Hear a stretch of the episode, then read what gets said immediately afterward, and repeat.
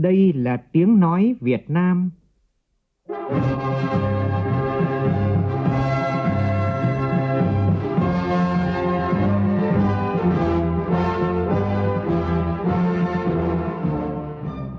là tiếng nói Việt Nam, phát thanh từ Hà Nội, thủ đô nước Cộng hòa xã hội chủ nghĩa Việt Nam.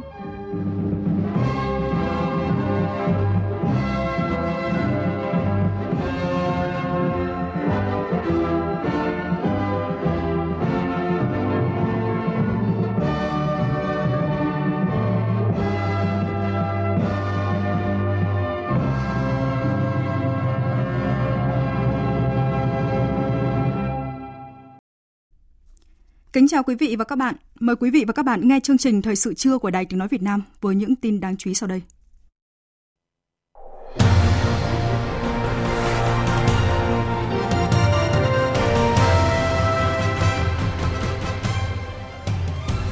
Chủ tịch nước Võ Văn Thưởng thăm, kiểm tra, sẵn sàng chiến đấu của bộ đội đặc công.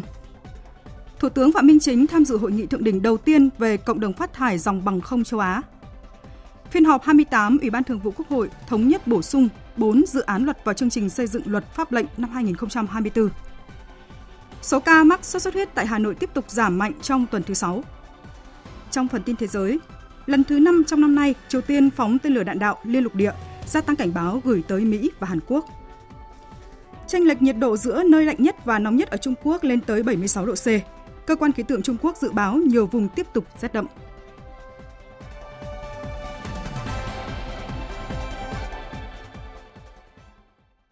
Bây giờ là tin chi tiết. Thưa quý vị và các bạn, nhân dịp kỷ niệm 79 năm ngày thành lập Quân đội Nhân dân Việt Nam ngày 22 tháng 12 năm 1944, 22 tháng 12 năm 2023 và 34 năm ngày Quốc phòng toàn dân ngày 22 tháng 12 năm 1989, ngày 22 tháng 12 năm 2023. Sáng nay tại Hà Nội, Chủ tịch nước Võ Văn Thưởng tới thăm kiểm tra sẵn sàng chiến đấu của bộ đội đặc công tại binh chủng đặc công. Tin của phóng viên Vũ Dũng. Kiểm tra sẵn sàng chiến đấu tại thao trường 133, Chủ tịch nước Võ Văn Thưởng và các đại biểu đã tham quan các phần trình diễn đặc biệt tinh nhuệ của bộ đội đặc công như kỹ thuật ngụy trang, kỹ thuật đặc công biệt động và kỹ thuật chống khủng bố. Thể hiện nét đặc sắc của nghệ thuật tác chiến đặc công là đánh từ trong đánh ra, đánh từ ngoài đánh vào, đánh nở hoa trong lòng địch.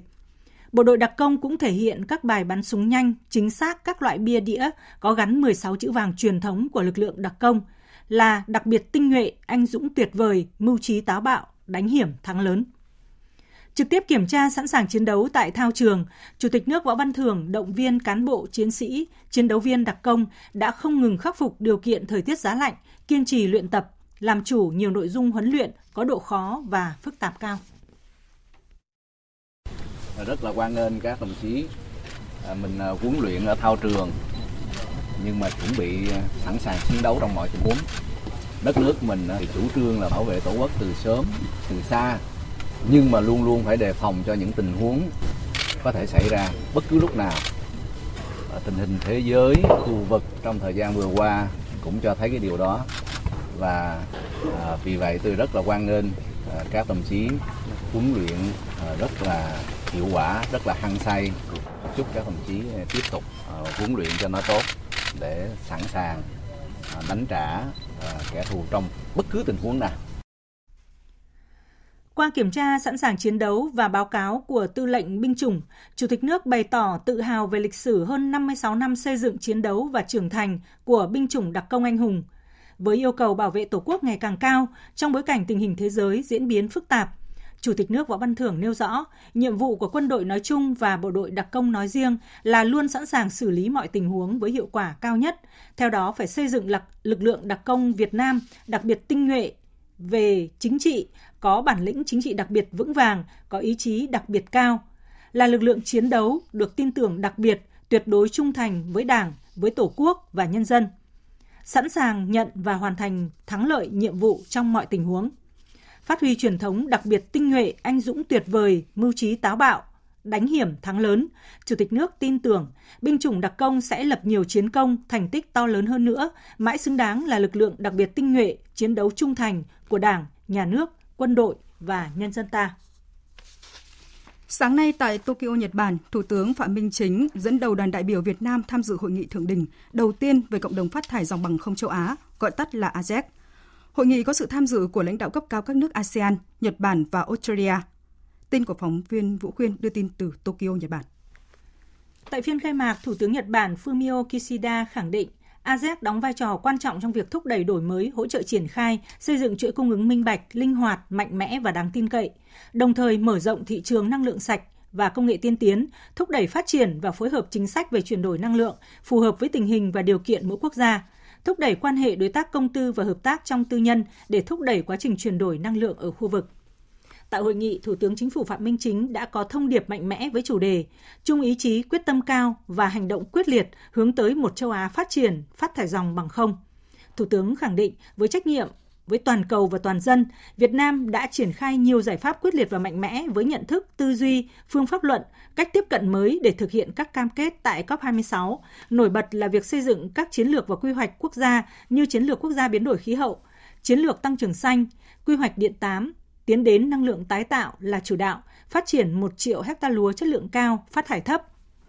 Để góp phần hiện thực hóa mục tiêu của ASEC, Thủ tướng Chính phủ Phạm Minh Chính đề xuất các lĩnh vực thúc đẩy hợp tác trong thời gian tới là cần tập trung vào nghiên cứu, phát triển, đa dạng hóa các nguồn năng lượng sạch và công nghệ mới, đẩy mạnh chuyển giao công nghệ nhằm đảm bảo nguồn năng lượng sạch được tiếp cận rộng rãi, đáp ứng được khả năng chi trả tại khu vực châu Á, bảo đảm chuyển đổi năng lượng sạch phù hợp với điều kiện của mỗi nước. Đồng thời, Thủ tướng cho rằng cần đẩy mạnh hơn nữa các cơ chế tài chính khí hậu mới, hợp tác công tư và hợp tác trong khu vực tư nhân để tạo điều kiện cho các nước đang phát triển tiếp cận nguồn vốn ưu đãi, tăng cường hợp tác về đào tạo nguồn nhân lực chất lượng cao, quản trị thông minh và hoàn thiện thể chế thị trường hiện đại phù hợp, hiệu quả với từng quốc gia. Nhân dịp này, Thủ tướng Chính phủ Phạm Minh Chính đã gặp Thủ tướng Singapore Lý Hiển Long. Hai thủ tướng nhất trí thúc đẩy triển khai hiệu quả các thỏa thuận cấp cao, trong đó có tạo thuận lợi thúc đẩy thương mại đầu tư, hợp tác năng lượng sạch, giáo dục đào tạo, giao lưu nhân dân, sớm trao đổi về các nội hàm tiến tới nâng cấp quan hệ Việt Nam và Singapore lên đối tác chiến lược toàn diện vào thời gian phù hợp. Hai thủ tướng cũng nhất trí sớm cụ thể hóa quan hệ đối tác kinh tế xanh, kinh tế số đã thiết lập, mở rộng mạng lưới các khu công nghiệp v sang các địa phương xa trung tâm của Việt Nam, khuyến khích chuyển đổi các khu v truyền thống sang khu công nghiệp kết hợp năng lượng, VSEP, thông minh, xanh, phát thải carbon thấp. Cũng theo tin của phóng viên Vũ Khuyên, sáng nay tại Tokyo, Thủ tướng Phạm Minh Chính đã có cuộc ăn sáng làm việc với Hội đồng thúc đẩy ngoại giao nhân dân Nhật Bản do ông Matsuzawa Ken làm chủ tịch. Hội đồng thúc đẩy ngoại giao nhân dân Nhật Bản trong những năm qua đã có nhiều hoạt động phong phú, hiệu quả, góp phần thúc đẩy quan hệ hữu nghị và hợp tác nhiều mặt giữa Việt Nam và Nhật Bản, như cử các đoàn khảo sát kinh tế, giáo dục, văn hóa sang Việt Nam, tiến hành các hoạt động xúc tiến đầu tư thương mại giữa hai nước, hỗ trợ phát triển nguồn nhân lực cho Việt Nam, tiếp xúc và giao lưu với các đoàn từ Việt Nam thăm Nhật Bản, tích cực hỗ trợ các hoạt động của Đại sứ quán Việt Nam tại Nhật Bản. Ông Matsuzawa Ken cho biết Hội đồng và nhân dân Nhật Bản đánh giá cao vai trò mạnh mẽ của Việt Nam trong ASEAN và khu vực, thu hút sự chú ý của thế giới trên các lĩnh vực chính trị, kinh tế, ngoại giao. Đồng thời, bạn bè thế giới cũng biết đến các hoạt động năng động tích cực của Thủ tướng Phạm Minh Chính. Thủ tướng Phạm Minh Chính đề nghị Hội đồng, nhân dân và các doanh nghiệp Nhật Bản tiếp tục hỗ trợ đồng hành cùng Việt Nam trong sự nghiệp công nghiệp hóa hiện đại hóa đất nước, thực hiện ba đột phá chiến lược là xây dựng, hoàn thiện thể chế, xây dựng hạ tầng hiện đại đồng bộ, đào tạo và phát triển nguồn nhân lực nguồn nhân lực chất lượng cao. Cụ thể là kêu gọi nguồn vốn đầu tư nhiều hơn với ưu đãi tốt hơn, hợp tác nghiên cứu và chuyển giao công nghệ cao, đào tạo nhân lực, hợp tác lao động, nâng cao năng lực quản trị theo hướng hiện đại, góp ý xây dựng thể chế, chính sách, quy định. Chuyển sang những tin quan trọng khác. Tiếp tục chương trình phiên họp thứ 28 sáng nay tại nhà Quốc hội dưới sự chủ trì của Chủ tịch Quốc hội Vương Đình Huệ, Ủy ban Thường vụ Quốc hội thống nhất bổ sung 4 dự án luật vào chương trình xây dựng luật pháp lệnh năm 2024. Phóng viên Lại Hoa phản ánh. Các thành viên Ủy ban Thường vụ Quốc hội tán thành với sự cần thiết sửa đổi các dự án luật, luật phòng chống mua bán người sửa đổi, luật thuế giá trị gia tăng sửa đổi, luật hóa chất sửa đổi, luật quản lý sử dụng vũ khí, vật liệu nổ và công cụ hỗ trợ sửa đổi. Hồ sơ đã được chuẩn bị đầy đủ, đúng quy định. Riêng đối với dự án luật nhà giáo chưa đưa vào chương trình xây dựng luật pháp lệnh năm 2024, Phó Chủ tịch Quốc hội Nguyễn Khắc Định nêu rõ. Đối với luật nhà giáo thì các cơ quan đều chưa có đạt sự thống nhất cao. Ủy ban à, Văn hóa Giáo dục, Bộ Giáo dục, Bộ Tư pháp thì sau khi thảo luận thì thấy rằng cái việc chuẩn bị như vậy thì cũng còn à, cần phải bổ sung thêm. Cho nên đây là với cái nguyên tắc là cái gì mà các cơ quan chưa thống nhất thì chưa báo cáo thường vụ Quốc hội, chưa xem xét cái việc bổ sung luật nhà giáo và chương trình xây dựng luật pháp lệnh tại cái phiên họp thường vụ này. Giao chính phủ chỉ đạo nghiên cứu hoàn thiện thêm và chậm nhất là trình Ủy ban Thường vụ Quốc hội trước mùng 1 tháng 3 năm 2024. Chủ tịch Quốc hội Vương Đình Huệ cho rằng, đối với trường hợp phát sinh chính sách mới hoặc có sửa đổi bổ sung chính sách, cần đánh giá tác động kỹ lưỡng. Chủ tịch Quốc hội lưu ý các bộ ngành, trong đó có Bộ Tư pháp, tham mưu với chính phủ, cần hạn chế các dự án trình Ủy ban Thường vụ Quốc hội, xem xét, quyết định, bổ sung vào chương trình.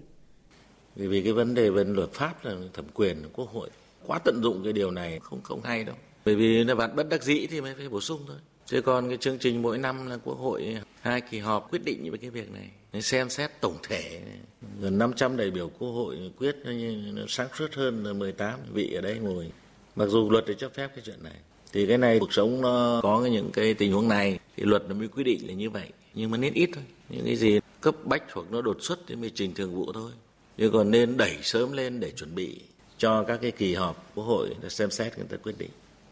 Tại phiên họp, 100% thành viên Ủy ban Thường vụ Quốc hội đã biểu quyết thông qua nghị quyết bổ sung vào chương trình xây dựng luật pháp lệnh năm 2024 đối với 4 dự án là luật phòng chống mua bán người sửa đổi, luật thuế giá trị gia tăng sửa đổi, luật hóa chất sửa đổi, luật quản lý sử dụng vũ khí, vật liệu nổ và công cụ hỗ trợ sửa đổi.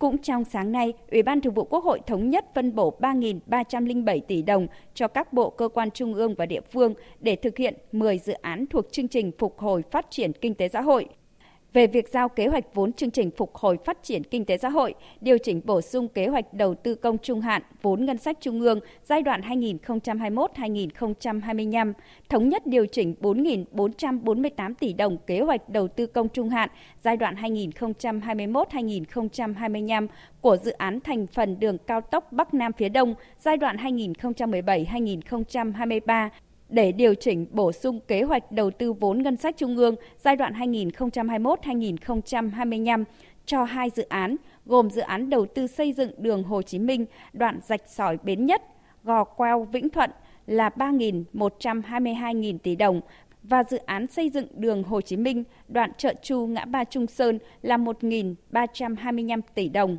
thống nhất điều chỉnh 33 tỷ đồng kế hoạch đầu tư công trung hạn vốn ngân sách trung ương giai đoạn 2021-2025 của tỉnh Hòa Bình để tăng tương ứng kế hoạch đầu tư công trung hạn vốn ngân sách trung ương giai đoạn 2021-2025 cho Văn phòng Chủ tịch nước, Văn phòng Quốc hội thống nhất bố trí 49 tỷ đồng cho Bộ Giáo dục và Đào tạo để thực hiện dự án giáo dục trung học cơ sở khu vực khó khăn nhất và bố trí cho Bộ Giao thông Vận tải là 1.180 tỷ đồng để thực hiện dự án hầm đường bộ qua đèo cả.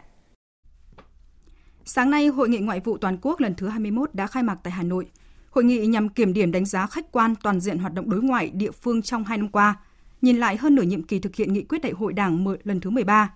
Trên cơ sở các bài học kinh nghiệm rút ra, hội nghị tiếp tục đề ra các nhiệm vụ trọng tâm, các giải pháp để nâng cao hiệu quả công tác đối ngoại địa phương, nhằm phục vụ phát triển bền vững kinh tế xã hội của các địa phương trong những năm tới. Phản ánh của nhóm phóng viên Thúy Ngọc và Anh Thư. Trong bối cảnh thế giới có nhiều biến động phức tạp, bám sát đường lối đối ngoại Đại hội 13 của Đảng, đồng thời phát huy mạnh mẽ bản sắc ngoại giao cây tre Việt Nam, các hoạt động đối ngoại, nhất là đối ngoại cấp cao, diễn ra sôi động, rộng khắp các kênh đối ngoại, các lĩnh vực, các châu lục và tại nhiều diễn đàn, cơ chế đa phương quan trọng – con số ấn tượng là trong 3 năm qua, Việt Nam đã tổ chức thành công 45 chuyến thăm của các đồng chí lãnh đạo chủ chốt tới các nước láng giềng, các nước đối tác chiến lược và gần 50 chuyến thăm của lãnh đạo các nước đến Việt Nam, trong đó có những chuyến thăm mang tính lịch sử. Theo Bộ trưởng Ngoại giao Bùi Thanh Sơn, công tác đối ngoại đã đóng góp quan trọng vào thành tựu phát triển chung của đất nước. Các hoạt động đối ngoại củng cố vững chắc hơn cục diện đối ngoại thuận lợi trong môi trường hòa bình, ổn định, góp phần bảo vệ vững chắc chủ quyền, thống nhất và toàn vẹn lãnh thổ. Đồng thời huy động nhiều nguồn lực bên ngoài phục vụ kiểm soát dịch bệnh COVID-19, phục hồi và phát triển kinh tế xã hội, tiếp tục nâng cao vị thế, uy tín quốc tế của đất nước ta trên trường quốc tế. Mạng lưới quan hệ đối ngoại đã đạt được những bước phát triển mới về chất, mở rộng hơn nữa không gian phát triển cho đất nước và các địa phương Tại hội nghị ngoại vụ toàn quốc lần thứ 21, các đại biểu đã tập trung đánh giá về vai trò của công tác đối ngoại và hội nhập quốc tế trong đáp ứng yêu cầu của các địa phương thời gian qua, đồng thời chia sẻ nhiều kinh nghiệm thực tiễn nhằm thực hiện đổi mới sáng tạo, nâng cao hiệu quả công tác đối ngoại phục vụ phát triển bền vững của các địa phương. Trong 3 năm qua, các địa phương đã ký 422 thỏa thuận hợp tác với các đối tác quốc tế. Riêng xuất khẩu của năm địa phương gồm thành phố Hồ Chí Minh, Bắc Ninh, Bình Dương, Thái Nguyên và Hải Phòng trong năm 2023 đã vượt tổng kim ngạch xuất khẩu của cả nước cách đây 10 năm. Ông Võ Văn Minh, Chủ tịch Ủy ban nhân dân tỉnh Bình Dương, địa phương đứng thứ hai cả nước về thu hút vốn đầu tư nước ngoài, chia sẻ một kinh nghiệm đáng chú ý trong hoạt động đối ngoại địa phương, đó là phải thu hút được sự quan tâm và tham gia tích cực của doanh nghiệp. Bình Dương phát huy tốt cái vai trò của ờ, doanh nghiệp cùng với chính quyền phối hợp với nhau để thực hiện cái cái cái, cái thu hút đầu tư, thực hiện cái ngoại giao kinh tế rất là tốt. Thì thuận lợi thì Bình Dương có nhiều khu công nghiệp, trong đó có các cái nhà đầu tư khu công nghiệp chiến lược như là Bicamex, ờ, Vship, rồi ờ, khu Đồng An vân vân. Thì trong thời gian qua thì các cái hoạt động mà xúc tiến đầu tư, các hoạt động xúc tiến đầu tư trong và ngoài nước, các cái sự kiện ngoại giao trên địa bàn thì phải nói là cái vai trò hỗ trợ của doanh nghiệp các doanh nghiệp rất là lớn. Xác định đối ngoại địa phương là một trong những binh chủng hợp thành quan trọng của đối ngoại, Bộ Ngoại giao luôn coi trọng phối hợp, hỗ trợ, hướng dẫn và đồng hành cùng các địa phương trong tất cả các lĩnh vực ngoại giao chính trị, ngoại giao kinh tế, ngoại giao văn hóa, biên giới lãnh thổ, truyền thông đối ngoại, công tác người Việt Nam ở nước ngoài, bảo hộ công dân. Trong đó các cơ quan ngoại giao của Việt Nam ở nước ngoài là đầu mối quan trọng để kết nối địa phương với các đối tác, từ đó tìm kiếm đúng lĩnh vực, đúng đối tác hợp tác, phù hợp với nhu cầu thực tế của địa phương. Lễ tôn vinh doanh nhân doanh nghiệp Thăng Long 2023 diễn ra tối qua tại Nhà hát lớn Hà Nội. Đây là năm thứ 21 lễ tôn vinh được tổ chức nhằm biểu dương những doanh nghiệp doanh nhân thủ đô tiêu biểu có những đóng góp tích cực cho sự phát triển kinh tế xã hội của thủ đô và đất nước. Tin của phóng viên Thành Trung. Hà Nội hiện có hơn 300.000 doanh nghiệp, bình quân 37 người dân thủ đô thì có một doanh nghiệp, cao gấp 3,8 lần mức bình quân chung của cả nước. Số lượng doanh nghiệp nhỏ và vừa chiếm 98% tổng doanh nghiệp trên địa bàn, đóng góp khoảng 50% GDP cho Hà Nội, tạo công an việc làm cho hơn 50% lao động. Lễ tôn vinh doanh nhân doanh nghiệp Thăng Long 2023 là sự kết nối giữa chính quyền thành phố và các hiệp hội, giữa doanh nghiệp với doanh nghiệp và giữa doanh nghiệp với người dân. Từ đó tạo thành sức mạnh đoàn kết để vượt qua khó khăn thách thức, tận dụng thời cơ phát triển. Hà Nội đang hỗ trợ và xây dựng các doanh nghiệp có tiềm năng phát triển thành doanh nghiệp có quy mô lớn, nguồn lực mạnh trong thời gian tới. Thành phố cũng sẽ hỗ trợ doanh nghiệp đẩy mạnh ứng dụng đổi mới khoa học công nghệ, chuyển đổi số trong quản trị, đa dạng hóa sản phẩm, nâng cao năng lực cạnh tranh. Ông Mạc Quốc Anh, Phó Chủ tịch kiêm Tổng thư ký Hiệp hội Doanh nghiệp nhỏ và vừa thành phố Hà Nội cho biết. Dưới sự chỉ đạo của Trung ương, của Thành ủy, Hội đồng Nhân dân, Ủy ban Nhân dân à, và các sở ngành thì đã ban hành rất nhiều các cái giải pháp, đặc biệt là thực hiện ờ, nghiêm túc và hiệu quả nghị quyết số 01 của Thủ tướng Chính phủ ờ, trong cái việc mà hỗ trợ cộng đồng doanh nghiệp ờ, giải ngân các cái đầu tư công bởi vì để hỗ trợ tích cực cho khu vực tư kiến nghị các cái khó khăn vướng mắc của cộng đồng doanh nghiệp là đều được cái trung ương và thành phố sở ngành giải quyết rất nhiều và hiệu quả à, tạo một cái sự phát triển bền vững và rất nhiều các cái doanh nghiệp mà FDI đã liên kết hợp tác chặt chẽ với doanh nghiệp nhỏ và vừa, những doanh nghiệp khởi nghiệp, những doanh nghiệp làng nghề. Các doanh nghiệp thành phố Hồ Chí Minh đang có nhu cầu tuyển dụng khoảng hơn 20.000 vị trí vào thời điểm này. Thông tin được đưa ra tại ngày hội kết nối việc làm cho đoàn viên công đoàn, thanh niên công nhân và người lao động trên địa bàn. Phản ánh của nhóm phóng viên Kim Dung và cộng tác viên Minh Thư thường trú tại thành phố Hồ Chí Minh. Ngày hội kết nối việc làm năm nay thu hút 92 đơn vị tham gia, trong đó có 84 doanh nghiệp trên địa bàn thành phố Hồ Chí Minh đăng ký tham gia tuyển dụng với nhu cầu tuyển dụng mới 19.640 vị trí việc làm. Nhiều gian hàng tuyển dụng thu hút lao động có tay nghề đến tìm hiểu thông tin tuyển dụng việc làm. Điển hình như gian hàng Viện Máy tính Việt Nam thu hút hàng trăm người tham quan. Trong đó, ít nhất có 20 người quan tâm đến việc xử lý phần mềm, phục hồi dữ liệu, đã được phỏng vấn tư vấn và đáp ứng được nhu cầu của công ty. Ông Phạm Văn Phú, phòng BIA Media, công ty cổ phần máy tính Việt, gọi tắt là Viện Máy tính Việt Nam cho biết, do nhu cầu mở thêm chi nhánh mới, cần một lượng nhân sự thường trực. Đơn vị có nhu cầu tuyển dụng 1.000 lao động với mức lương lên đến 39 triệu đồng mỗi tháng mỗi người. Bên em thì không có đòi hỏi về bằng cấp, chỉ cần là cứng nghề, yêu nghề. Nếu như mà anh đang yếu nghề nhưng mà anh có yêu nghề thì bên em có nhận đào tạo. Đào tạo xem sẽ có một cái bài thi để test năng lực lại một lần nữa. Anh có ok không? Trong thời gian đào tạo anh có học nghiêm túc hay không? Đào tạo miễn phí luôn. Anh cứng nghề rồi bên em cung cấp công việc cho anh, cung cấp vị trí cho anh làm việc. Ngày hội có sự tham gia của hàng chục doanh nghiệp da dày, dệt may. Sau thời gian bị ảnh hưởng sụt giảm đơn hàng, nay cũng có nhu cầu tuyển dụng lại khá cao. Điển hình như công ty trách nhiệm hữu hạn Godon Việt Nam, khu công nghiệp Đông Nam Củ Chi tuyển gần 8.000 lao động cho nhà máy mới. Công ty trách nhiệm hữu hạn Đông Nam Việt Nam huyện Hóc Môn tuyển hơn 400 lao động phổ thông. Tính đến ngày 24 tháng 11, Thành phố Hồ Chí Minh ghi nhận có 153.000 trường hợp nộp hồ sơ đề nghị hưởng trợ cấp thất nghiệp, tăng 9,7% so với cùng kỳ năm 2022 và đã ban hành quyết định hưởng trợ cấp thất nghiệp cho 150.000 người lao động. Ngoài ra, từ đầu năm đến nay, cơ quan chức năng của thành phố tiếp nhận thông báo cho người lao động thôi việc của 58 doanh nghiệp với số lao động mất việc là 4.319 người, tăng 37 doanh nghiệp và 2.894 lao động so với năm 2022. Ông Trần Đoàn Trung, Phó Chủ tịch Thường trực Liên đoàn Lao động Thành phố Hồ Chí Minh cho biết, đây là một hoạt động thiết thực trong năm 2023 để giải quyết nhu cầu việc làm trong tình hình khó khăn hiện nay. Hoạt động ngày hôm nay thì nó không chỉ dừng lại trong cái khuôn khổ ngày hội kết nối mà nó sẽ mở ra những cái mối quan hệ mới và những cái cách thức tiếp cận mới giữa các cái đơn vị có liên quan ví dụ như là cơ quan quản lý nhà nước rồi tổ chức công đoàn rồi cộng đồng doanh nghiệp chung tay cùng với lại chính quyền thành phố à, vừa tạo ra việc làm nhưng mà phải kết nối được việc làm đó với lại cái nguồn à, nhân lực mà chúng ta đang có. Tuần lễ khoa học công nghệ VinFuture 2023 chính thức khởi động tại Hà Nội, diễn ra từ hôm nay đến hết ngày 21 tháng 12. Đây là chuỗi sự kiện khoa học và công nghệ quốc tế quan trọng, nơi hội tụ nhiều tên tuổi của thế giới trong các lĩnh vực như là công nghệ bán dẫn, trí tuệ nhân tạo, y học chính xác, hạ tầng giao thông xanh, vân vân. Đặc biệt là tâm điểm của chuỗi sự kiện sẽ là lễ vinh danh các nhà khoa học có thành tựu đột phá, phụng sự cho cuộc sống của hàng triệu người trên trái đất. Khởi đầu chuỗi sự kiện là tọa đàm khoa học vì cuộc sống diễn ra trong hai ngày hôm nay và ngày mai với bốn phiên công nghệ bán dẫn, nền tảng của thế giới hiện đại, thúc đẩy miễn dịch học chính xác để điều trị các bệnh rối loạn tự miễn, cơ sở hạ tầng bền vững và giao thông xanh và trí tuệ nhân tạo, tiềm năng, đột phá và thách thức. Song song với tọa đàm khoa học là chuỗi đối thoại khám phá tương lai VinFuture lần đầu tiên được tổ chức nhằm mở ra cơ hội hợp tác và chuyển giao công nghệ tiềm năng trên thế giới cho Việt Nam.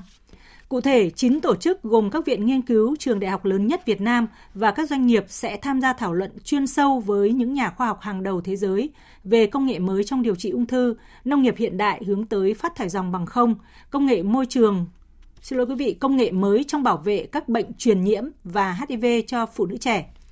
Đặc biệt, lễ trao giải VinFuture 2023 sẽ diễn ra vào tối 20 tháng 12 tại Nhà hát Hồ Gươm, Hà Nội, là sự kiện quan trọng vinh danh những nhà phát minh của những công trình đột phá, chung sức toàn cầu, góp phần kiến tạo môi trường sống bền vững cho thế hệ tương lai, được bình chọn từ gần 1.400 dự án nghiên cứu, được đề cử từ hơn 90 quốc gia trên thế giới. Thưa quý vị và các bạn, tròn 29 năm Tổ chức Giáo dục Khoa học và Văn hóa Liên Hợp Quốc – gọi tắt là UNESCO công nhận Vịnh Hạ Long là di sản thế giới ngày 17 tháng 12 năm 1994, 17 tháng 12 năm 2023. Google hôm qua đã đặt hình nền biểu tượng tạm thời trên trang chủ là bức tranh minh họa sống động về cảnh non nước hữu tình tại kỳ quan thiên nhiên nổi tiếng bậc nhất Việt Nam này. Vịnh Hạ Long nằm ở phía đông bắc của Việt Nam thuộc địa phận tỉnh Quảng Ninh, có diện tích 1.553 km vuông, bao gồm 1.969 hòn đảo. Trong đó có 980 hòn đảo đã có tên – Nơi đây là vùng biển đẹp nổi tiếng trên thế giới và rất giàu tiềm năng cho phát triển du lịch với cảnh quan thiên nhiên tuyệt sắc và những hệ sinh thái điển hình độc đáo. Trung tâm du lịch Phong Nha Kẻ Bàng, tỉnh Quảng Bình vừa cho biết là sau một thời gian tạm thời đóng cửa hang động để nâng cấp sửa chữa cơ sở vật chất, động Tiên Sơn thuộc di sản thiên nhiên thế giới vườn quốc gia Phong Nha Kẻ Bàng, một trong những điểm du lịch hấp dẫn của hệ thống hang động tại Quảng Bình chính thức mở cửa trở lại để đón du khách tham quan từ ngày 21 tháng 12. Động thiên Sơn được người dân địa phương phát hiện năm 1935, đã thu hút các nhà nghiên cứu khoa học, nhà khảo cổ tới tìm hiểu nghiên cứu. Năm 2000, Động thiên Sơn được tỉnh Quảng Bình đưa vào khai thác du lịch và trở thành điểm đến hấp dẫn, thú vị, thu hút hàng chục ngàn lượt khách mỗi năm. Nhằm giới thiệu quảng bá hình ảnh địa phương đến với du khách trong và ngoài tỉnh, tỉnh Vĩnh Long đang tích cực chuẩn bị các điều kiện để tổ chức Ngày hội du lịch lần thứ 3 diễn ra từ ngày 23 đến ngày 25 tháng 12 này. Phóng viên Tranh Tuy đưa tin. Đây là dịp để Vĩnh Long tôn vinh sản phẩm du lịch đặc trưng của tỉnh, là cơ hội xúc tiến thương mại, đầu tư, tăng cường liên kết, tạo điều kiện giúp các doanh nghiệp du lịch, cơ sở sản xuất kinh doanh nghiên cứu tìm hiểu nhu cầu khách hàng, người tiêu dùng để nâng cao chất lượng sản phẩm, phát triển sản phẩm mới, nâng cao sức cạnh tranh tại các thị trường, tạo điều kiện quảng bá sản phẩm, trao đổi kinh nghiệm, giới thiệu điểm đến, liên doanh liên kết giữa các tổ chức kinh doanh dịch vụ du lịch trong khối liên kết phát triển du lịch các tỉnh thành đồng bằng sông Cửu Long với thành phố Hồ Chí Minh. Ông Nguyễn Xuân Hoành, Phó Giám đốc Sở Văn hóa, Thể thao và Du lịch Vĩnh Long cho biết. Đến à, thời điểm hiện nay, các cái khâu à, chuẩn bị tương đối là hoàn thiện. Ngành này cũng đã phối hợp với các đơn vị có liên quan như công an, y tế, giao thông vận tải, ủy ban dân các huyện thị thành phố trong tỉnh để lên kế hoạch tập trung làm tốt cho công tác đảm bảo an ninh trật tự, an toàn cho người dân và du khách tham gia các hoạt động. Về tình hình dịch sốt xuất huyết tại Hà Nội, Trung tâm Kiểm soát Dịch bệnh CDC Hà Nội cho biết, trong tuần qua trên địa bàn thành phố ghi nhận 761 trường hợp mắc sốt xuất huyết, giảm gần 2.000 ca so với đầu tháng 11. Theo Trung tâm Kiểm soát Bệnh tật Hà Nội, số ca mắc sốt huyết có xu hướng giảm trong 6 tuần gần đây. Dù vậy, người dân không được chủ quan mà cần tuân thủ các biện pháp phòng chống dịch bệnh theo hướng dẫn của ngành y tế. Sở Y tế Hà Nội cũng đề nghị Ủy ban nhân dân các quận, huyện, thị xã tiếp tục chỉ đạo các đơn vị trực thuộc và các lực lượng liên quan tiếp tục triển khai các hoạt động xử lý ca bệnh, ổ dịch đảm bảo hiệu quả, trong đó tập trung xử lý các ổ dịch phức tạp, diễn biến kéo dài. Sáng nay, Công an thành phố Hà Nội tổ chức lễ gia quân tấn công trấn áp tội phạm, bảo đảm an ninh trật tự trước, trong và sau Tết Nguyên đán Giáp Thìn năm 2024. Tin của phóng viên Việt Cường. Trong đợt cao điểm, Công an Hà Nội sẽ tăng cường tuyên truyền, vận động người dân chấp hành nghiêm các quy định của pháp luật, nâng cao cảnh giác, phòng ngừa tội phạm, phòng ngừa phát hiện, giải quyết kịp thời các mâu thuẫn trong nội bộ nhân dân ngay từ khi mới hình thành, không để phát sinh các hành vi vi phạm pháp luật, các điểm nóng về an ninh trật tự. Chủ động phòng ngừa, phát hiện đấu tranh ngăn chặn, xử lý, làm thất bại mọi âm mưu chống phá, kích động biểu tình, bạo loạn, gây rối an ninh trật tự. Đồng thời, tập trung thực hiện có hiệu quả công tác tuần tra kiểm soát, xử lý vi phạm về trật tự an toàn giao thông, khảo sát xây dựng, triển khai các phương án phòng ngừa, giải quyết ùn tắc giao thông phù hợp với từng khu vực. Ngay sau lễ phát động, các hệ lực lượng của Công an thành phố Hà Nội đã diễu hành phương tiện, giao quân, bảo vệ Tết Nguyên đán 2024 trên địa bàn thành phố. Đợt cao điểm được triển khai từ hôm nay đến hết ngày 29 tháng 2 năm 2024. Thưa quý vị là Bắc Bộ, Bắc Trung Bộ đang trải qua đợt rét đậm rét hại diện rộng trong mùa đông năm nay. Nhiều giải pháp được các địa phương đã triển khai để ứng phó với rét. Tại Hà Giang thì huyện Mèo Vạc nơi dưới 5 độ C, khu vực các xã biên giới có khả năng xảy ra băng giá, sương muối. Còn huyện vùng cao Xín Mần từ chiều tối qua nhiệt độ đã giảm xuống dưới 10 độ C kèm theo mưa nhỏ. Chính quyền địa phương cùng người dân đang tăng cường các phương án nhằm bảo vệ đàn vật nuôi, giảm thiệt hại đến mức thấp nhất cho người chăn nuôi. Và nhiệt độ xuống thấp nhất trong đợt rét này là Hà Tĩnh có thể xuống mức là 12 đến 14 độ C, tập trung ở các huyện miền núi như là Hương Sơn, Hương Khê, Vũ Quang, thị xã Kỳ Anh, địa phương cũng đã chủ động triển khai nhiều biện pháp che chắn giữ ấm chuồng trại, dự trữ nguồn thức ăn, thường xuyên dọn dẹp chuồng trại nhằm hạn chế phát sinh và lây lan dịch bệnh trong những đợt rét này. Và tiếp theo chương trình là thông tin về thời tiết qua phần tổng hợp của biên tập viên Đài Tiếng Nói Việt Nam. Sáng nay, sau khi đi vào đất liền phía đông miền Nam Philippines, bão Delawat đã suy yếu thành áp thấp nhiệt đới, với vị trí ở vào khoảng 7,9 độ Vĩ Bắc, 126,4 độ Kinh Đông, trên đất liền phía đông miền Nam Philippines. Sức gió mạnh nhất vùng gần tâm áp thấp nhiệt đới mạnh cấp 7, giật cấp 9, di chuyển theo hướng Tây, mỗi giờ đi được khoảng 20 km. Từ 48 đến 72 giờ tiếp theo, áp thấp nhiệt đới di chuyển chủ yếu theo hướng Tây Tây Nam, mỗi giờ đi được 15 đến 20 km và tiếp tục suy yếu dần. Trên đất liền, hiện nay ở phía Bắc có một bộ phận không khí lạnh đang di chuyển xuống phía Nam. Dự báo khoảng gần sáng ngày mai, bộ phận không khí lạnh này sẽ ảnh hưởng đến Bắc Bộ và Bắc Trung Bộ, sau đó ảnh hưởng đến Trung Trung Bộ và một số nơi ở Nam Trung Bộ. Gió Đông Bắc trong đất liền lại mạnh lên cấp 3, vùng ven biển cấp 4, cấp 5. Ở Bắc Bộ và Thanh Hóa, Nghệ An trời tiếp tục rét đậm, vùng núi rét hại, với nhiệt độ thấp nhất phổ biến từ 9 đến 12 độ, riêng khu vực vùng núi Bắc Bộ từ 5 đến 8 độ, vùng núi cao có nơi dưới 3 độ. Ở khu vực từ Hà Tĩnh đến Thừa Thiên Huế phổ biến từ 14 đến 17 độ.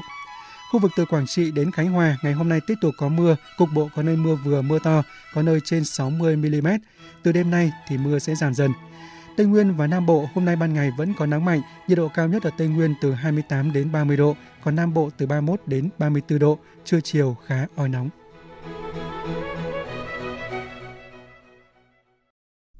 Xin được chuyển sang phần tin thế giới. Triều Tiên sáng nay đã phóng một tên lửa đạn đạo liên lục địa với tầm bắn lên tới 15.000 km về khu vực bờ biển phía đông, đánh dấu vụ phóng tên lửa thứ hai của nước này chỉ trong vài giờ qua. Đây là vụ phóng tên lửa đạn đạo liên lục địa thứ năm của Triều Tiên trong năm nay và diễn ra trong bối cảnh Mỹ và Hàn Quốc đang tăng cường các kế hoạch răn đe hạt nhân nhằm ứng phó với chương trình tên lửa và hạt nhân của nước này. Biên tập viên Thu Hoài tổng hợp thông tin. Quân đội Hàn Quốc cho biết tiếp tục duy trì thế trận sẵn sàng và tăng cường phối hợp với Mỹ và Nhật Bản. Người phát ngôn Bộ Quốc phòng Hàn Quốc Cheon Ha-kyu cho biết. Hàn Quốc đang tăng cường phối hợp với Mỹ và Nhật Bản, hệ thống chia sẻ thông tin, cảnh báo tên lửa, thời gian thực hiện giữa ba nước đang trong giai đoạn xác minh cuối cùng. Chúng tôi đang hợp tác chặt chẽ để hệ thống có thể đi vào hoạt động trong vài ngày tới. Bộ Ngoại giao Mỹ chỉ trích vụ phóng tên lửa mới nhất của Triều Tiên là sự vi phạm rõ ràng các nghị quyết của Hội đồng Bảo an Liên Hợp Quốc và kêu gọi nước này quay trở lại con đường ngoại giao và đối thoại. Trong khi đó, Thủ tướng Nhật Bản Fumio Kishida triệu tập cuộc họp khẩn của Hội đồng An ninh Quốc gia ngay trong ngày hôm nay. Sau vụ phóng tên lửa đêm qua, hôm nay Triều Tiên đã phóng một tên lửa đạn đạo khác. Tôi đã chỉ thị cho chính phủ cung cấp thông tin cho công chúng và tiến hành kiểm tra an toàn một cách kỹ lưỡng. Cho đến nay, chưa có thiệt hại nào được báo cáo. Các vụ phóng tên lửa mới nhất của Triều Tiên diễn ra trong bối cảnh một tàu ngầm chạy bằng năng lượng hạt nhân của Mỹ hôm qua đã tới thăm Hàn Quốc. Hai quốc gia đồng minh đang tăng cường các kế hoạch răn đe hạt nhân nhằm đối phó với chương trình hạt nhân và tên lửa ngày một gia tăng của Triều Tiên. Tại cuộc họp lần thứ hai của nhóm tư vấn hạt nhân diễn ra cuối tuần qua, Mỹ và Hàn Quốc đã nhất trí cập nhật các chiến lược ngăn chặn và ứng phó hạt nhân, cũng như đưa các kịch bản tấn công hạt nhân và các cuộc tập trận quân sự kết hợp vào mùa hè năm 2024 tới. Bộ Quốc phòng Triều Tiên đã mô tả đây là mối đe dọa rõ ràng về khả năng sử dụng vũ khí hạt nhân chống lại Triều Tiên và tuyên bố sẽ chuẩn bị cho các biện pháp đáp trả tương xứng. Sớm nhất trong ngày hôm nay, Hội đồng Bảo an Liên Hợp Quốc sẽ tiến hành bỏ phiếu về đề xuất yêu cầu Israel và Hamas cho phép viện trợ nhân đạo tiếp cận giải Gaza thông qua đường bộ, đường biển và đường hàng không, đồng thời thiết lập cơ chế giám sát phân bổ hàng viện trợ của Liên Hợp Quốc. Cộng đồng quốc tế đang rất trông đợi một nghị quyết sớm sẽ được thông qua trong bối cảnh Liên Hợp Quốc mới đây cảnh báo về nguy cơ mất an ninh trật tự trên giải Gaza. Tổng hợp của biên tập viên Phương Anh. Theo thông lệ, một nghị quyết mới để Hội đồng Bảo an thông qua cần ít nhất 9 phiếu ủng hộ và không có động thái phủ quyết nào từ các thành viên Mỹ, Pháp, Trung Quốc, Anh hoặc Nga. Trước tình hình nhân đạo xấu đi nhanh chóng, dự thảo nghị quyết lần này được thiết kế nhằm mục đích thiết lập sự giám sát của Liên Hợp Quốc tại Gaza đối với hàng viện trợ được vận chuyển qua đường bộ, đường biển hoặc viện trợ bởi các quốc gia không tham gia xung đột. Giữa lúc nạn đói và tâm lý tuyệt vọng đang khiến người dân trên giải Gaza giành giật hàng viện trợ nhân đạo, ngày hôm qua cửa khẩu Kere Salom nằm giữa Israel và Gaza đã lần đầu tiên được mở cửa kể từ khi bùng phát xung đột giữa Israel và Hamas, cho phép các xe tải chở hàng viện trợ đi qua. Động thái này được hy vọng sẽ giúp tăng gấp đôi lượng thực phẩm và thuốc men đến giải Gaza. Trong nỗ lực giải quyết cuộc khủng hoảng nhân đạo mà người dân trên giải Gaza đang phải đối mặt, Tổ chức Y tế Thế giới vừa thông báo cơ quan này đã tham gia vào một sứ mệnh chung của Liên Hợp Quốc nhằm cung cấp vật tư y tế và đánh giá tình hình tại Bệnh viện Al-Shifa ở Gaza. Theo Tổ chức Y tế Thế giới, nhóm công tác đã chuyển dụng cụ phẫu thuật, thuốc gây mê và các loại thuốc khác đến Al-Shifa. Bệnh viện hiện chỉ hoạt động ở mức tối thiểu. Điều phối viên nhóm y tế khẩn cấp của Tổ chức Y tế Thế giới Sin Kasi mô tả tình trạng hiện tại ở bệnh viện Al-Shifa. Tôi hiện đang ở bệnh viện Al-Shifa ở phía bắc Gaza. Đây là bệnh viện lớn nhất ở Gaza, tràn ngập các bệnh nhân, nhưng lại rất ít nhân viên y tế. Bệnh viện, chuyển tuyến lớn nhất ở Gaza này, hiện chỉ có thể cung cấp dịch vụ chăm sóc cơ bản nhất cho những người bị thương rất nặng và mắc bệnh rất nặng. Hầu hết bệnh nhân đều nằm la liệt trên sàn. Đội ngũ y tế đang cố gắng để các phòng mổ hoạt động trở lại. Không có năng lực chăm sóc đặc biệt và gần như không thể chuyển bệnh nhân ra khỏi Sifa. Cảnh tượng ở đây hết sức hỗn loạn. Ai Cập bên trung gian hòa giải cho xung đột Israel-Hamas vừa phát đi tín hiệu tích cực khi thông báo cả Israel và phong trào vũ trang Hồi giáo Hamas đều đang để ngỏ khả năng đàm phán một thỏa thuận ngừng bắn mới, dù vẫn còn bất đồng trong cách thực thi thỏa thuận. Tổng thống Philippines Ferdinand Marcos và Thủ tướng Nhật Bản Kishida Fumio nhất trí hợp tác để sớm hoàn tất vào cuộc đàm phán về thỏa thuận tiếp cận đối ứng và tăng cường lực lượng bảo vệ bờ biển Biển Đông – Phóng viên Phạm Hà thường trú tại Indonesia theo dõi khu vực ASEAN thông tin. Thỏa thuận tiếp cận đối ứng cho phép Nhật Bản và Philippines triển khai lực lượng tới lãnh thổ của nhau để tập trận và huấn luyện chung đã được thảo luận trong cuộc gặp song phương giữa hai nhà lãnh đạo bên lề hội nghị cấp cao ASEAN-Nhật Bản. Tại cuộc gặp, Tổng thống Marcos nhấn mạnh tầm quan trọng của thỏa thuận không chỉ tăng cường an ninh để duy trì hòa bình ở Biển Đông, mà còn thúc đẩy khả năng phối hợp trong việc đối phó và giảm nhẹ thiên tai. Thủ tướng Kishida đảm bảo rằng Nhật Bản sẽ cung cấp hệ thống radar ven biển thông qua hỗ trợ an ninh chính thức. Nhật Bản cũng mong muốn tăng cường hơn nữa hợp tác xây dựng năng lực an toàn hàng hải dựa trên bản ghi nhớ hợp tác giữa lực lượng bảo vệ bờ biển hai nước. Một đợt không khí lạnh khắc nghiệt trong tuần qua đã ảnh hưởng đến hầu hết các khu vực ở Trung Quốc, khiến nhiệt độ nhiều nơi giảm xuống mức thấp nhất trong lịch sử. Tranh lệch nhiệt độ giữa nơi lạnh nhất và nóng nhất lên tới 76 độ C. Trong khi đó, cơ quan khí tượng Trung Quốc dự báo nhiều vùng ở nước này sẽ tiếp tục rét đậm trong tuần này. Phóng viên Bích Thuận thường trú tại Trung Quốc đưa tin. Chênh lệch nhiệt độ giữa trạm khí tượng có mức nhiệt cao nhất và thấp nhất ở Trung Quốc lên tới 76 độ C hôm 16 tháng 12. Trong đó nhiệt độ cao nhất 31,8 độ ghi được tại Bảo Đình, tỉnh Hải Nam, miền Nam nước này. Nhiệt độ thấp nhất âm 44,2 độ được ghi nhận tại thị trấn Đồ Lý Hà ở khu tự trị Nội Mông, miền Bắc Trung Quốc. Nhiệt độ một số nơi ở tỉnh Quảng Đông và khu tự trị dân tộc Choang Quảng Tây gần Việt Nam cũng giảm từ 12 đến 16 độ chỉ trong một ngày, khiến một số địa phương có mưa tuyết và đường xá đóng băng. Phó Thủ tướng, chủ nhiệm Ủy ban Quốc gia về phòng chống, giảm nhẹ và cứu trợ thiên tai Trung Quốc Trương Quốc Thành đã yêu cầu các địa phương, ban ngành và doanh nghiệp trung ương nước này phải luôn có tư duy làn danh đỏ và tư duy cực đoan để có phương án xử lý các tình huống xấu nhất có thể xảy ra về thời tiết. Ủy ban này yêu cầu các ban ngành địa phương trên cả nước Trung Quốc ứng phó với các thảm họa do nhiệt độ thấp, mưa tuyết và băng giá gây ra, kịp thời điều độ năng lượng liên tỉnh nhằm đảm bảo cung cấp năng lượng ổn định và có trật tự trên cả nước. Trong khi đó, một đợt không khí lạnh mới lại được cơ quan khí tượng Trung Quốc dự báo là sẽ quét từ Bắc xuống Nam từ thứ hai đến thứ tư, ảnh hưởng đến khu vực miền Trung và Đông nước này, khiến nền nhiệt trên phần lớn lãnh thổ Trung Quốc tiếp tục ở mức thấp trong tuần này. Các chuyên gia khí tượng nước này đã phải nhắc nhở công chúng thực hiện các biện pháp phòng ngừa để bảo vệ bản thân cũng như vật nuôi khi một số nơi có thể ghi nhận nhiệt độ dưới âm 40 độ C. Tại Australia, hơn 300 người đã được giải cứu do bị nước lũ cô lập sau khi bang Queensland của trải qua một trận mưa lớn kỷ lục. Theo hình ảnh được truyền thông địa phương ghi lại do ngập lụt nhiều, người dân đã phải trèo lên mái nhà để tránh lụt. Sau khi giải cứu các hộ dân, chính quyền địa phương cũng đã đưa người dân đến khu vực an toàn và cung cấp các biện pháp để hỗ trợ sinh hoạt. Mưa lớn nghiêm trọng gây ngập lụt khiến sân bay lớn ở bang này phải đóng cửa, đường bộ và đường sắt bị cô lập. Nhiều hộ gia đình và doanh nghiệp không có điện và nước sử dụng – Hiện tại mưa đã giảm bớt ở khu vực Cain, song các khu vực lân cận bao gồm Bordurat, Dentry, Coketown được dự báo vẫn có mưa lớn trong những giờ tới.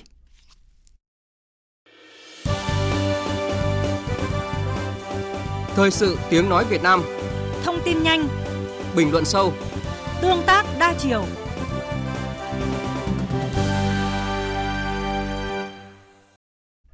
Thưa quý vị và các bạn, người dân ở tất cả các bang của Australia đang đối diện tình cảnh không có khả năng trả tiền thuê nhà do giá nhà tăng vọt từ khu vực nông thôn đến thành thị. Cuộc khủng hoảng trở nên tồi tệ hơn khi người dân nước này đã phải dành khoảng 1 phần 3 thu nhập để trả tiền thuê nhà. Vì sao Australia, một quốc gia phát triển lại rơi vào tình thế khó khăn hiện nay và đâu là giải pháp? Chúng ta cùng tìm hiểu ngay sau đây. Vào một ngày cuối tháng 11 nóng bức, rất nhiều chiếc lều tạm được dựng lên bên bờ sông phía nam thành phố Brisbane, bang Queensland của Australia. Đây là nơi tạm trú của không ít người dân và gia đình trong bối cảnh cuộc khủng hoảng nhà ở ở nước này đang rơi vào giai đoạn nghiêm trọng nhất trong vòng 30 năm qua. Những ngày này, các dịch vụ hỗ trợ nhà ở của Queensland đã chứng kiến sự bùng nổ về số lượng người gặp khó khăn và có nhu cầu về nhà ở trước dịp Giáng sinh. Anh Robbie Curtis, tổ chức Emmanuel City Mission, chuyên hỗ trợ về nơi ở cho người dân, cho biết.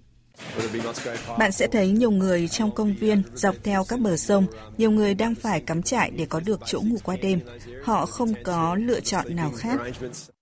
Theo số liệu ghi nhận, chỉ trong tháng 10 vừa qua, thành phố Brisbane đã ghi nhận thêm 220 gia đình với 365 người rơi vào tình cảnh vô gia cư. Bà Anime McVeigh, giám đốc điều hành tổ chức QCOS, đơn vị đang hợp tác với Bộ Nhà ở Australia để giải quyết các vấn đề về lĩnh vực nhà ở và người vô gia cư, cho biết. Thực tế có hàng trăm, thậm chí hàng nghìn người dân ở bang Queensland đang đối diện các nhu cầu thiếu hụt về nhà ở. Những gì mà chúng tôi đang chứng kiến là con số tăng vọt các cá nhân gia đình đang chờ đợi tại các trung tâm nhà ở phúc lợi xã hội. Vâng thưa quý vị, dữ liệu về khả năng trả tiền thuê nhà hàng năm của tổ chức National Shelter, tổ chức hỗ trợ người vô gia cư và tổ chức SGS Economics and Planning cho thấy khả năng chi trả tiền thuê nhà của hầu hết người dân Australia đã giảm mạnh ở hầu hết các thành phố trong 12 tháng qua, ngoại trừ thủ đô Canberra và thành phố Hobart. Những người độc thân nhận trợ cấp Job Seekers không thể đặt chân vào thị trường thuê nhà ở tất cả các bang do giá thuê một phòng ngủ chiếm đến 75% thu nhập. Ở những khu vực rẻ nhất của vùng nông thôn, con số này là 53%. Những người nghỉ hưu có một nguồn thu nhập cũng dành ít nhất 50% thu nhập để trả tiền thuê nhà. Phóng viên Việt Nga, thường trú Đài tiếng nói Việt Nam tại Australia sẽ thông tin cụ thể cùng quý vị. À, vâng thưa chị Việt Nga, trước hết thì chị có thể lý giải nguyên nhân nào khiến Australia rơi vào cuộc khủng hoảng nhà ở nghiêm trọng như hiện nay ạ? Xin chào quý vị thính giả của Đài tiếng nói Việt Nam ạ. Xin chào biên tập viên Phương Hoa. Từ trước khi xảy ra đại dịch Covid-19 thì giá nhà tại các thành phố lớn của Australia như là Sydney hay là Melbourne đã tăng nhanh chóng do nhiều người nước ngoài nhập cư đến mua. Và khi đại dịch Covid-19 dần kết thúc thì Australia mở cửa biên giới quốc tế cũng làm cho nhiều người đến nước này làm việc và học tập hơn, làm cho thị trường nhà đất lúc nào cũng khan hiếm. Theo số liệu thống kê của chính phủ liên bang Australia, chỉ trong vòng 7 tháng của năm nay, nước này đã đón hơn 600.000 sinh viên quốc tế. Ngoài ra còn số lượng lớn người nước ngoài đến Australia làm việc để lấp vào chỗ trống thiếu lao động giai đoạn hậu Covid-19. Vì thế mà mỗi khi có một căn hộ hoặc căn nhà nào đưa ra thị trường cho thuê thì đều có rất nhiều người đăng ký để đến xem. Bên cạnh đó thì lạm phát tăng cao, Australia phải tăng lãi suất ngân hàng để kiềm chế lạm phát, cũng khiến cho những người vay tiền ngân hàng để mua nhà phải trả khoản lãi liên tục tăng. Vì thế mà họ buộc phải tăng giá nhà cho thuê. Không chỉ vậy thì giá bán nhà tại Australia hiện nay cũng quá đắt đỏ so với thu nhập của người dân, cao trung bình 9 lần so với thu nhập bình quân của một hộ gia đình. Và chính vì vậy, và chính vì những lý do này mà cuộc khủng hoảng nhà ở đang diễn ra trầm trọng tại Australia. Nhằm giải quyết tình trạng thiếu nhà ở khiến giá nhà liên tục leo thang, chính phủ Australia mới đây đã liên tục công bố các gói tài chính theo thông cáo của chính phủ Australia, nước này sẽ dành các gói tài chính 2 tỷ đô la Australia cho kế hoạch triển khai chương trình tăng cường nhà ở xã hội và 3 tỷ đô la Australia cho chương trình thưởng nhà mới. Đây là hai chương trình khuyến khích các địa phương trong cả nước thúc đẩy mạnh mẽ các dự án xây nhà ở xã hội, bên cạnh quỹ nhà ở tương lai trị giá 10 tỷ đô la Australia đã được triển khai trước đó. À, vâng thưa chị Việt Ngạ, trong bối cảnh mà lạm phát tại Australia vẫn ở mức cao kỷ lục, thì à, theo chị giải pháp này của chính phủ liệu đã đủ và hiệu quả hay chưa? Trước thực trạng vấn đề nhà ở ngày càng trở nên khó khăn đối với nhiều người dân Australia thì chính phủ nước này đã đưa ra nhiều biện pháp. Thứ nhất là chi 3,5 tỷ đô la Australia để xây dựng thêm 1,2 triệu ngôi nhà mới trong vòng 5 năm tới và xây thêm 10.000 ngôi nhà để cho thuê. Bên cạnh đó thì chính phủ Australia cũng có chương trình để hỗ trợ tới 40% chi phí cho khoảng 40.000 gia đình có thu nhập thấp mua nhà. Với những người đi thuê nhà thì chính phủ Australia cũng ban hành các biện pháp để bảo vệ quyền lợi của người thuê nhà và chi 2 tỷ đô la Australia để xây nhà cộng đồng và chi 600 triệu đô la Australia để xây dựng nhà ở xã hội để cho thuê với giá rẻ.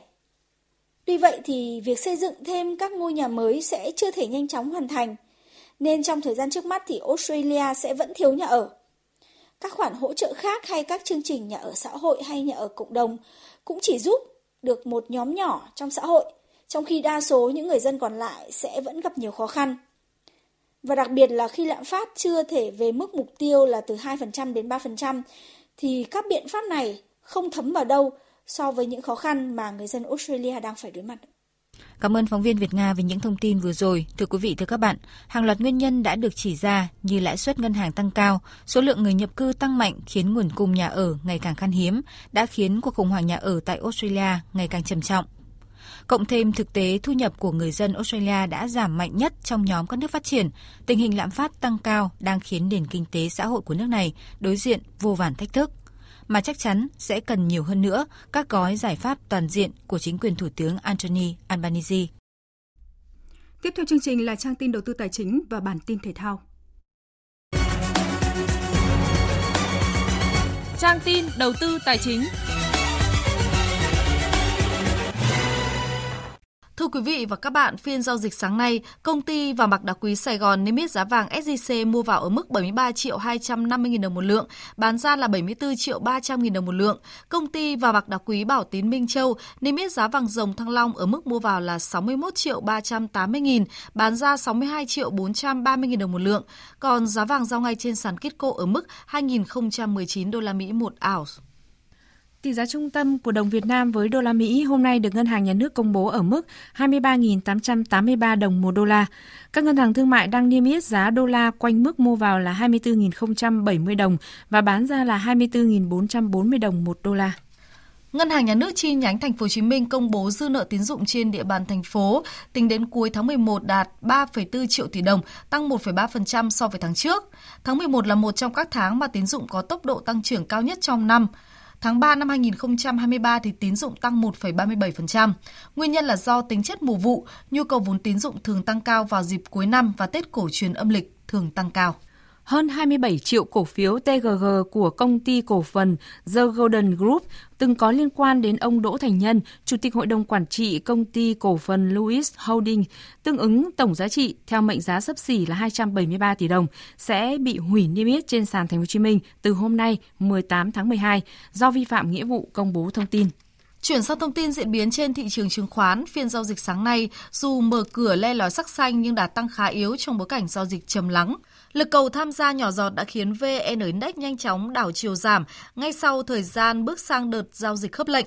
Nhóm cổ phiếu blue chip vẫn là gánh nặng chính lên thị trường khi hầu hết đã chuyển đỏ, ngoại trừ một số mã may mắn thoát hiểm, nhưng mức tăng cũng chỉ trong biên độ trên dưới 0,5%.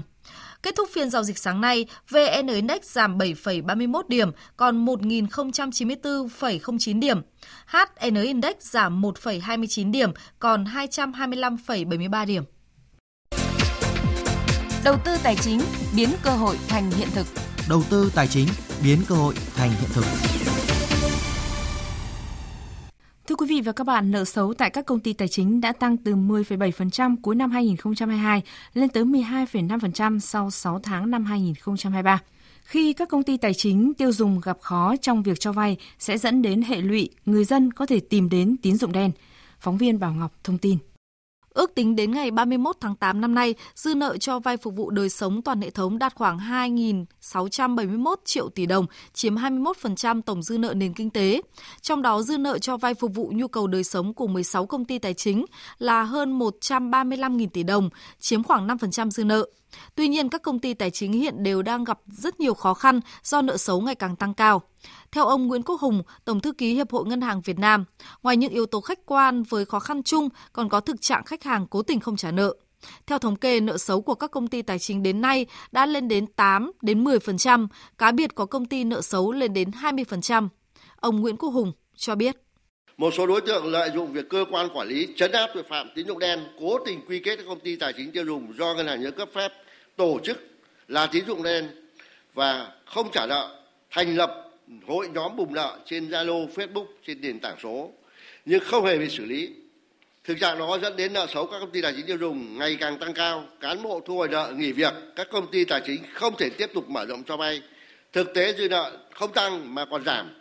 Tăng trưởng tín dụng tiêu dùng năm 2022 là 22% và thị trường này vẫn còn rất tiềm năng. Tuy nhiên, tính đến tháng 8 năm nay, dư nợ cho vay phục vụ đời sống toàn hệ thống đạt khoảng 2,67 triệu tỷ đồng, chỉ tăng 0,35% so với cuối năm ngoái. Nếu so với mức tăng 22% của cả năm ngoái, thì con số này là rất thấp. Đặc biệt ở các công ty tài chính tiêu dùng, nơi chủ yếu cho người lao động vay, những người yếu thế vay, con số này còn sụt giảm. Bà Nguyễn Thị Minh Nguyệt, quyền tổng giám đốc công ty tài chính trách nhiệm hữu hạn Ngân hàng Việt Nam Thịnh Vượng cho biết.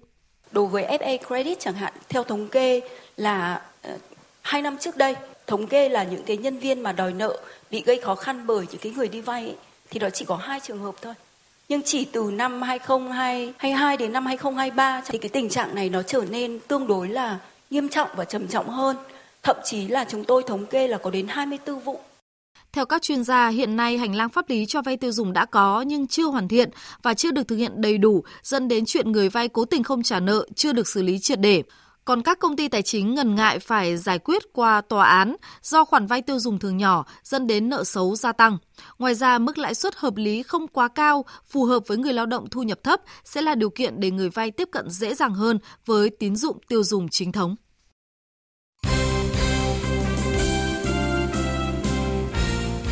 Thưa quý vị và các bạn, chiều qua tiếp tục diễn ra hai trận đấu thuộc vòng 6 V-League 2023-2024. Trên sân hàng đẫy, Hà Nội vượt qua thể công Viettel 2-0. Cả hai bàn thắng của Hà Nội đều được ghi trong hiệp 1. Hai cầu thủ lập công là Nguyễn Văn Quyết và Danny Junior. Đây là chiến thắng với cùng tỷ số 2-0 liên tiếp của Hà Nội. Đội bóng thủ đô hiện được 9 điểm, đứng thứ 9 trên bảng xếp hạng, còn kém đội đầu bảng BKM Bình Dương 4 điểm. Huấn luyện viên Đinh Thế Nam đánh giá về màn thể hiện của các học trò.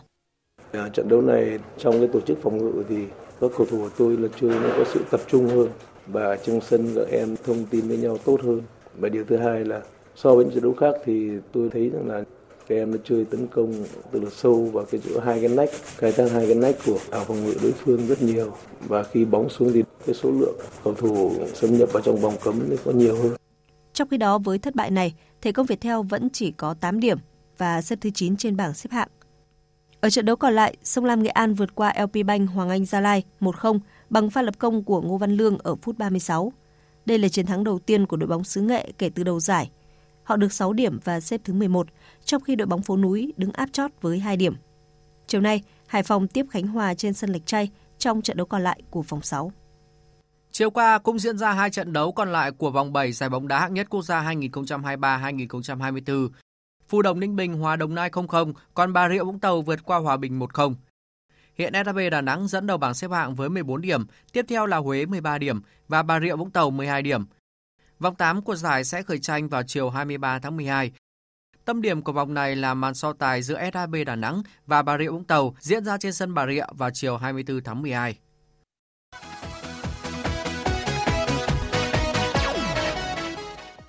Đêm qua diễn ra các trận đấu còn lại thuộc vòng 17 Premier League. Trên sân Emirates, Arsenal đánh bại Brighton 2-0 bằng các lập công của Gabriel Jesus phút thứ 53 và Kai Havertz phút 87. Với chiến thắng này, Arsenal được 39 điểm và trở lại ngôi đầu bảng xếp hạng. Huấn luyện viên Mikel Arteta bày tỏ sự hài lòng với thành quả mà các học trò giành được.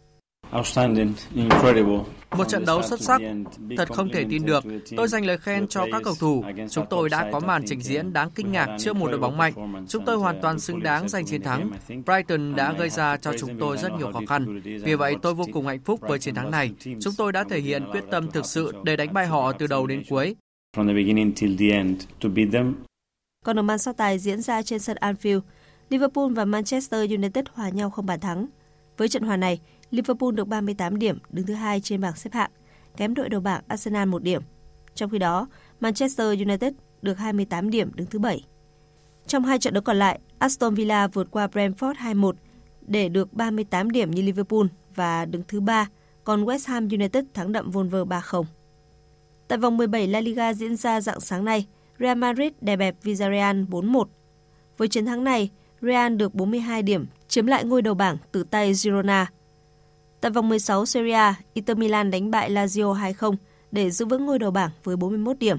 Còn tại vòng 15 Bundesliga, Bayern Munich thắng đậm Stuttgart 3-0 để được 35 điểm, thu hẹp khoảng cách với đội đầu bảng Bayer Leverkusen xuống còn 4 điểm. Trong khi đó, Paris Saint-Germain bị chủ nhà Lille cầm hòa một đều ở vòng 16 Ligue 1. Paris Saint-Germain tiếp tục đứng đầu bảng xếp hạng với 37 điểm. Dự báo thời tiết Bản tin dự báo thời tiết chiều và đêm nay. Phía Tây Bắc Bộ có mưa vài nơi, gió nhẹ, trời rét, có nơi rét đậm, vùng núi cao trời rét hại, nhiệt độ từ 12 đến 19 độ, khu Tây Bắc cao nhất từ 23 đến 26 độ. Phía Đông Bắc Bộ có mưa vài nơi, đêm có mưa, mưa nhỏ rải rác, gió Đông Bắc cấp 2, cấp 3, trời rét đậm, vùng núi trời rét hại, nhiệt độ từ 11 đến 18 độ. Khu vực từ Thanh Hóa đến Thừa Thiên Huế, phía Bắc chiều có mưa vài nơi, đêm có mưa nhỏ rải rác, phía Nam có mưa rào rải rác, cục bộ có mưa vừa mưa to, gió Bắc đến Tây Bắc cấp 3, trời rét, phía Bắc nhiệt độ từ 15 đến 21 độ, phía Nam từ 17 đến 24 độ. Khu vực từ Đà Nẵng đến Bình Thuận có mưa, mưa rào rải rác, cục bộ có mưa vừa mưa to. Riêng Ninh Thuận, Bình Thuận, chiều nắng, đêm có mưa vài nơi, gió Đông Bắc cấp 2, cấp 3, vùng ven biển cấp 3, cấp 4, nhiệt độ từ 23 đến 31 độ. Tây Nguyên chiều nắng, đêm có mưa vài nơi, gió Đông Bắc cấp 2, cấp 3, nhiệt độ từ 18 đến 29 độ. Khu vực Nam Bộ chiều nắng, đêm có mưa vài nơi, gió Đông Bắc đến Đông cấp 2, cấp 3, nhiệt độ từ 23 đến 33 độ. Khu vực Hà Nội, chiều không mưa, đêm có mưa nhỏ rải rác, gió Đông Bắc cấp 2, cấp 3, trời rét, có nơi rét đậm, nhiệt độ từ 12 đến 18 độ. Tin dự báo thời tiết biển, Vịnh Bắc Bộ có mưa rải rác, gió Đông Bắc cấp 4, cấp 5, từ ngày mai mạnh dần lên cấp 6, có lúc cấp 7, giật cấp 8, cấp 9, biển động mạnh.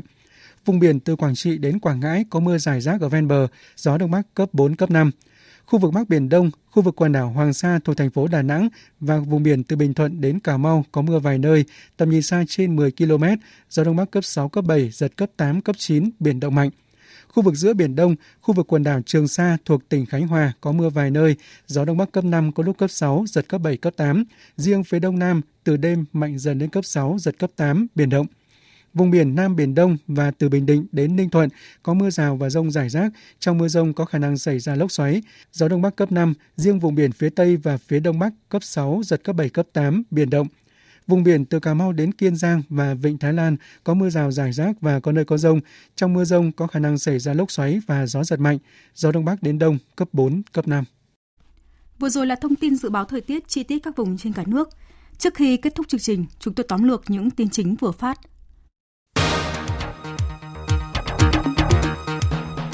Dự hội nghị thượng đỉnh đầu tiên về cộng đồng phát thải dòng bằng không châu Á, gọi tắt là ASEC, Thủ tướng Phạm Minh Chính cho rằng cần đẩy mạnh hơn nữa các cơ chế tài chính khí hậu mới, hợp tác công tư và hợp tác trong khu vực tư nhân để tạo điều kiện cho các nước đang phát triển tiếp cận nguồn vốn ưu đãi, tăng cường hợp tác về đào tạo nguồn nhân lực chất lượng cao, quản trị thông minh và hoàn thiện thể chế thị trường hiện đại phù hợp, hiệu quả với từng quốc gia nhằm góp phần thực hiện hóa mục tiêu của hội nghị lần này.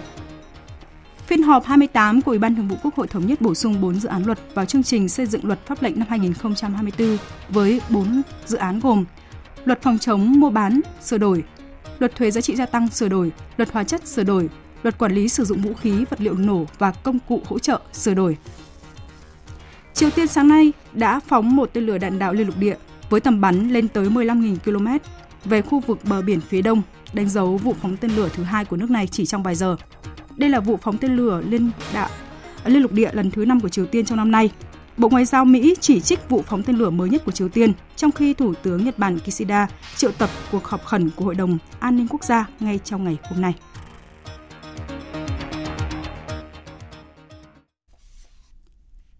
Những thông tin tóm lược vừa rồi đã kết thúc chương trình Thời sự trưa của Đài tiếng nói Việt Nam. Chương trình do các biên tập viên Thu Hằng, Lan Anh, Hằng Nga và Thu Hòa thực hiện với sự tham gia của kỹ thuật viên Thu Huệ, chịu trách nhiệm nội dung Hoàng Trung Dũng. Cảm ơn quý vị đã quan tâm lắng nghe. Xin kính chào và hẹn gặp lại quý vị.